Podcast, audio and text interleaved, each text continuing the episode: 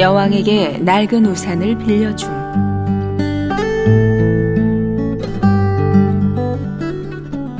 고린도 후서 8장 9절. 우리 주 예수 그리스도의 은혜를 너희가 알거니와 부여하신 자로서 너희를 위하여 가난하게 되심은 그의 가난함을 인하여 너희로 부욕해 하려 하심이니라. 큰 비가 내리고 있던 어느 날 오후였습니다.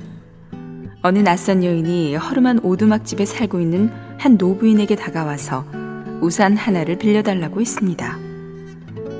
그 노부인은 마지못해 그녀에게 우산을 빌려주었습니다. 이튿날 황실에서 보낸 어떤 사람이 와서 낡은 우산을 그 노부인에게 돌려주었습니다. 노부인은 크게 놀라 후회하면서 아, 만일 그 여인이 빅토리아 여왕인 줄을 일찍 알았더라면 좋은 우산을 빌려주었을 것을 하고 말했습니다. 오늘 당신이 마지못해 헌금하는 가장 큰 이유는 바로 그분이 누구이신지를 모르기 때문입니다. 온전케 하는 예화들 이권 중에서 당신은 학교 교실에서도 생활에서도 하나님을 비웃었다.